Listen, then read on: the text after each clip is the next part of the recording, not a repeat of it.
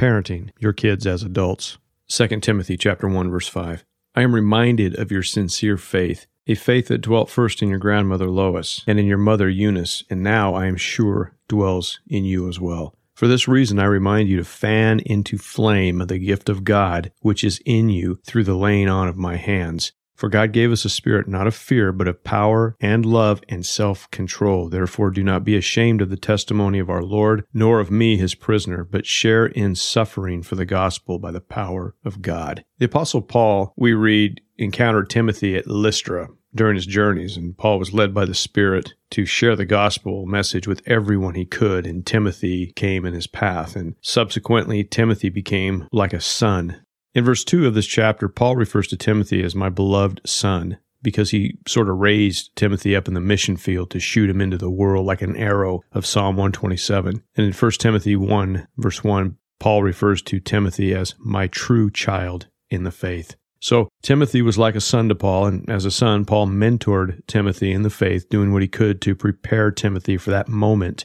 that God gave Timothy his calling. And Timothy spent a lot of time in Ephesus, and according to church history, he became the bishop of the church at Ephesus, this type of mentoring or discipleship should be in the mind of a parent who is a child of God. We raise our kids to be useful in the kingdom, but if that kingdom is invisible and information regarding it is limited to the scriptures, shouldn't we teach our kids to love God and love the word? Shouldn't we at least show our kids that even though mom and dad aren't the greatest people in the world, our lives are governed by the Holy Spirit and we learn about the Holy Spirit by receiving Him and studying the scriptures? So we're to be an example to Him. Our kids should look at us and go, you know what? They through all their faults, they're sincere about Jesus. So focusing our sights on eternity for our kids involves a lot of work, and that begins at birth and actually continues until we die. And that's something a lot of people don't think about as they raise their kids. We spend so many years teaching our kids how to live, but how well do we do when we teach our kids how to die by our own example when we are on our deathbed? Are we going to suddenly back off of our faith and freak out, or are we going to go out in the same boldness that we lived? And that too is a very important part of our lives, and it's coming up for all of you parents. So running the race until we cross that finish line, never tiring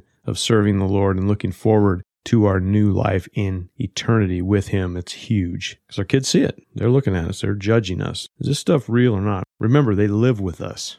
Yeah, I've heard a lot of people say regarding raising their kids, I just want my kids to be happy, and that is dumb. And here's the fundamental flaw with parenting toward happiness life. Life isn't always happy. Being happy usually depends on your circumstances. If everything is really good, then I'm happy. Well, what happens when things aren't good? What happens when someone is mean to them or they get a bad grade or they get cut from the team? So much for their happiness. Now parents need to figure out how to get them happy again. And instead of teaching them to work through their problems, accepting what their responsibility is and moving toward resolution, it becomes a matter of what can we do to make it better so they can be happy. And life does not treat people that way. It's the same with parents who refuse to discipline their kids. Someone will discipline their kids after them because that's the way life works. Galatians 6 7, be not deceived. God is not mocked. For whatever a man soweth, that shall he also reap. You plant a bad seed, you get a bad harvest. I've seen so many people bullying their way around life, never being held accountable, and then one day they get what's coming to them, and nobody feels sorry for them, except maybe an enabling parent, perhaps. But when you look at your infant and then imagine them as an adult, their path to adulthood will be greatly influenced, either good or bad, by their experiences in life. And life will teach them things. It's our responsibility as parents to help develop the heart and the mind of the child so that they can follow Jesus. That way, when they're in school or out with friends or whatever they are doing without their parents, the Holy Spirit will then guide them and correct them. Teaching them the goodness of God and His presence in our lives now gives them a permanent parent that they can always go to in a moment. A parent whose love for them is perfect and whose instruction is always appropriate. But this is hard work and involves a lot of time on the part of the parents, and a lot of that time is spent praying for you and your kids, that you may be the witness that your kids see, and that God may impact your kids through that witness and His Holy Spirit. That's why spending as much time as you can with your children, that strengthens the family, and that bond is important. It's very important. That's why we do it. Your child gets used to having that love and influence always around them, and that dovetails nicely when they, on their own, decide to follow Jesus. And if they don't follow Jesus, you have still done your job and the Lord can now work on them.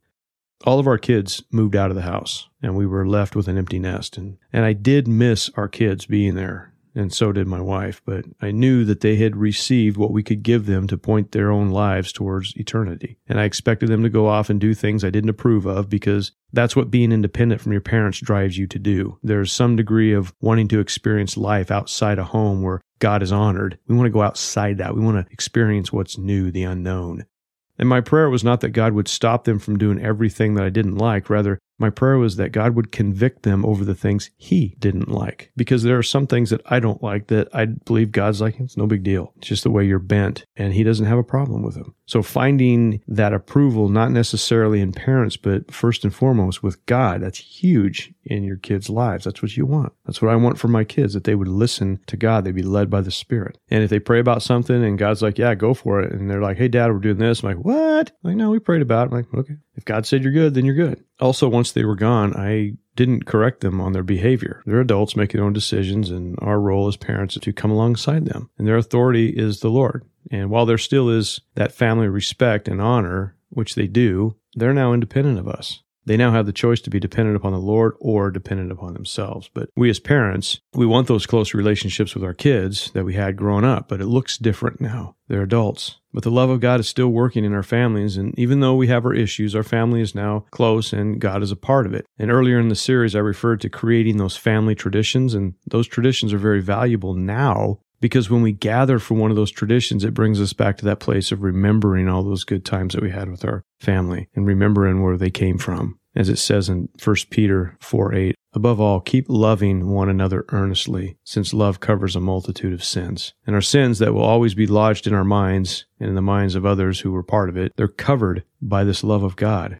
Now, obviously, in the case of doing bad things that are really bad, you know, the love still covers the sin, but repentance and forgiveness has to do its work. There's a process there that the guilty party needs to initiate and bring that thing to an end. But the piddly things that they were irritated about when they were little, a lot of those things, they're just going to go away with maturity. You know, child rivalry may or may not, but not getting the things you wanted for Christmas, parents not allowing their kids to disfigure their bodies until they're out of the house, Many of these things can work themselves out simply by maturing in some time, while other things can be more severe. But that love of God is the key. And this is why we as parents must teach and model that love of God to our children. Because when they leave, if this love is at work, it will cover those mistakes we made as parents or things that we have done that blew up in our faces in our parenting. Now, as adults, grandchildren come in and grandparents become an extension to your kids' parenting. We can now read all those books that we still have in the house and play with the Lego collections that we amassed as our kids grew up and out of those toys. And we kept a lot of that stuff. And now their kids are playing with it. And that's the beauty of family. Brings all those memories back. We recycle a lot of these old experiences for our new generation.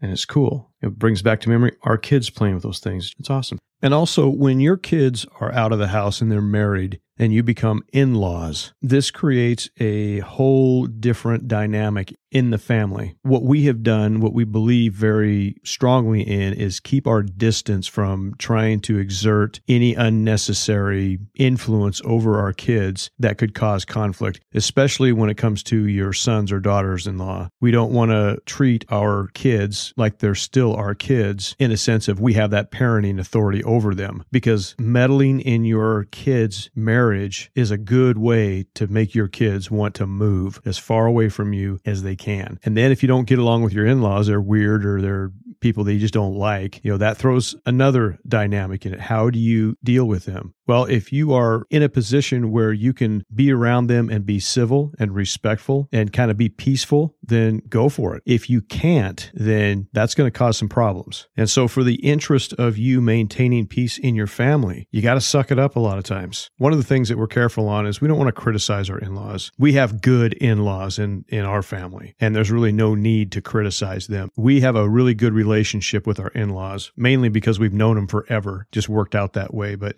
if you have in laws that you can't stand, just realize that's going to be something that wounds your child because they have to live with their spouse and they may like their in laws. So keeping that distance, letting them do their own thing, that kind of stuff, that's the approach that we've taken. Again, like I said, we have good in laws. But in the event where there's conflict, it's like, yeah, you know what? You need to make the decision on this. This is your life. You're grown up now. You know, here's what we think, but it's your call, man. That is the mentality that we have to default to. It's like, okay, I'll give you my take on it if you ask for it. I'm not going to bail you out. I'm not going to come alongside you and go to war with your in laws. I'm not doing any of that. This is your marriage. So be careful with your kids when they get married. Love your children's spouses and treat them like your own and don't give them any reason to not like you. And you'll find that that really helps the relationship and also the grandkids. We want to see our grandkids. We want that relationship because we can be a blessing to them. They can be a blessing to us and it's good. But you start screwing around with the in-laws and you know, I don't like your spouse. I don't like your choice, you know, that kind of stuff a person can shoot themselves in the foot very easily by doing that. So we try not to do that at all. We love our new kids. That's what we consider them. So try not to burn too many bridges with your kids. Keep loving them that when they grow and mature and realize a lot of those things that they were not allowed to do actually benefited them in the long run, now you can carry on that family love and care for one another into the future generations. Thank you.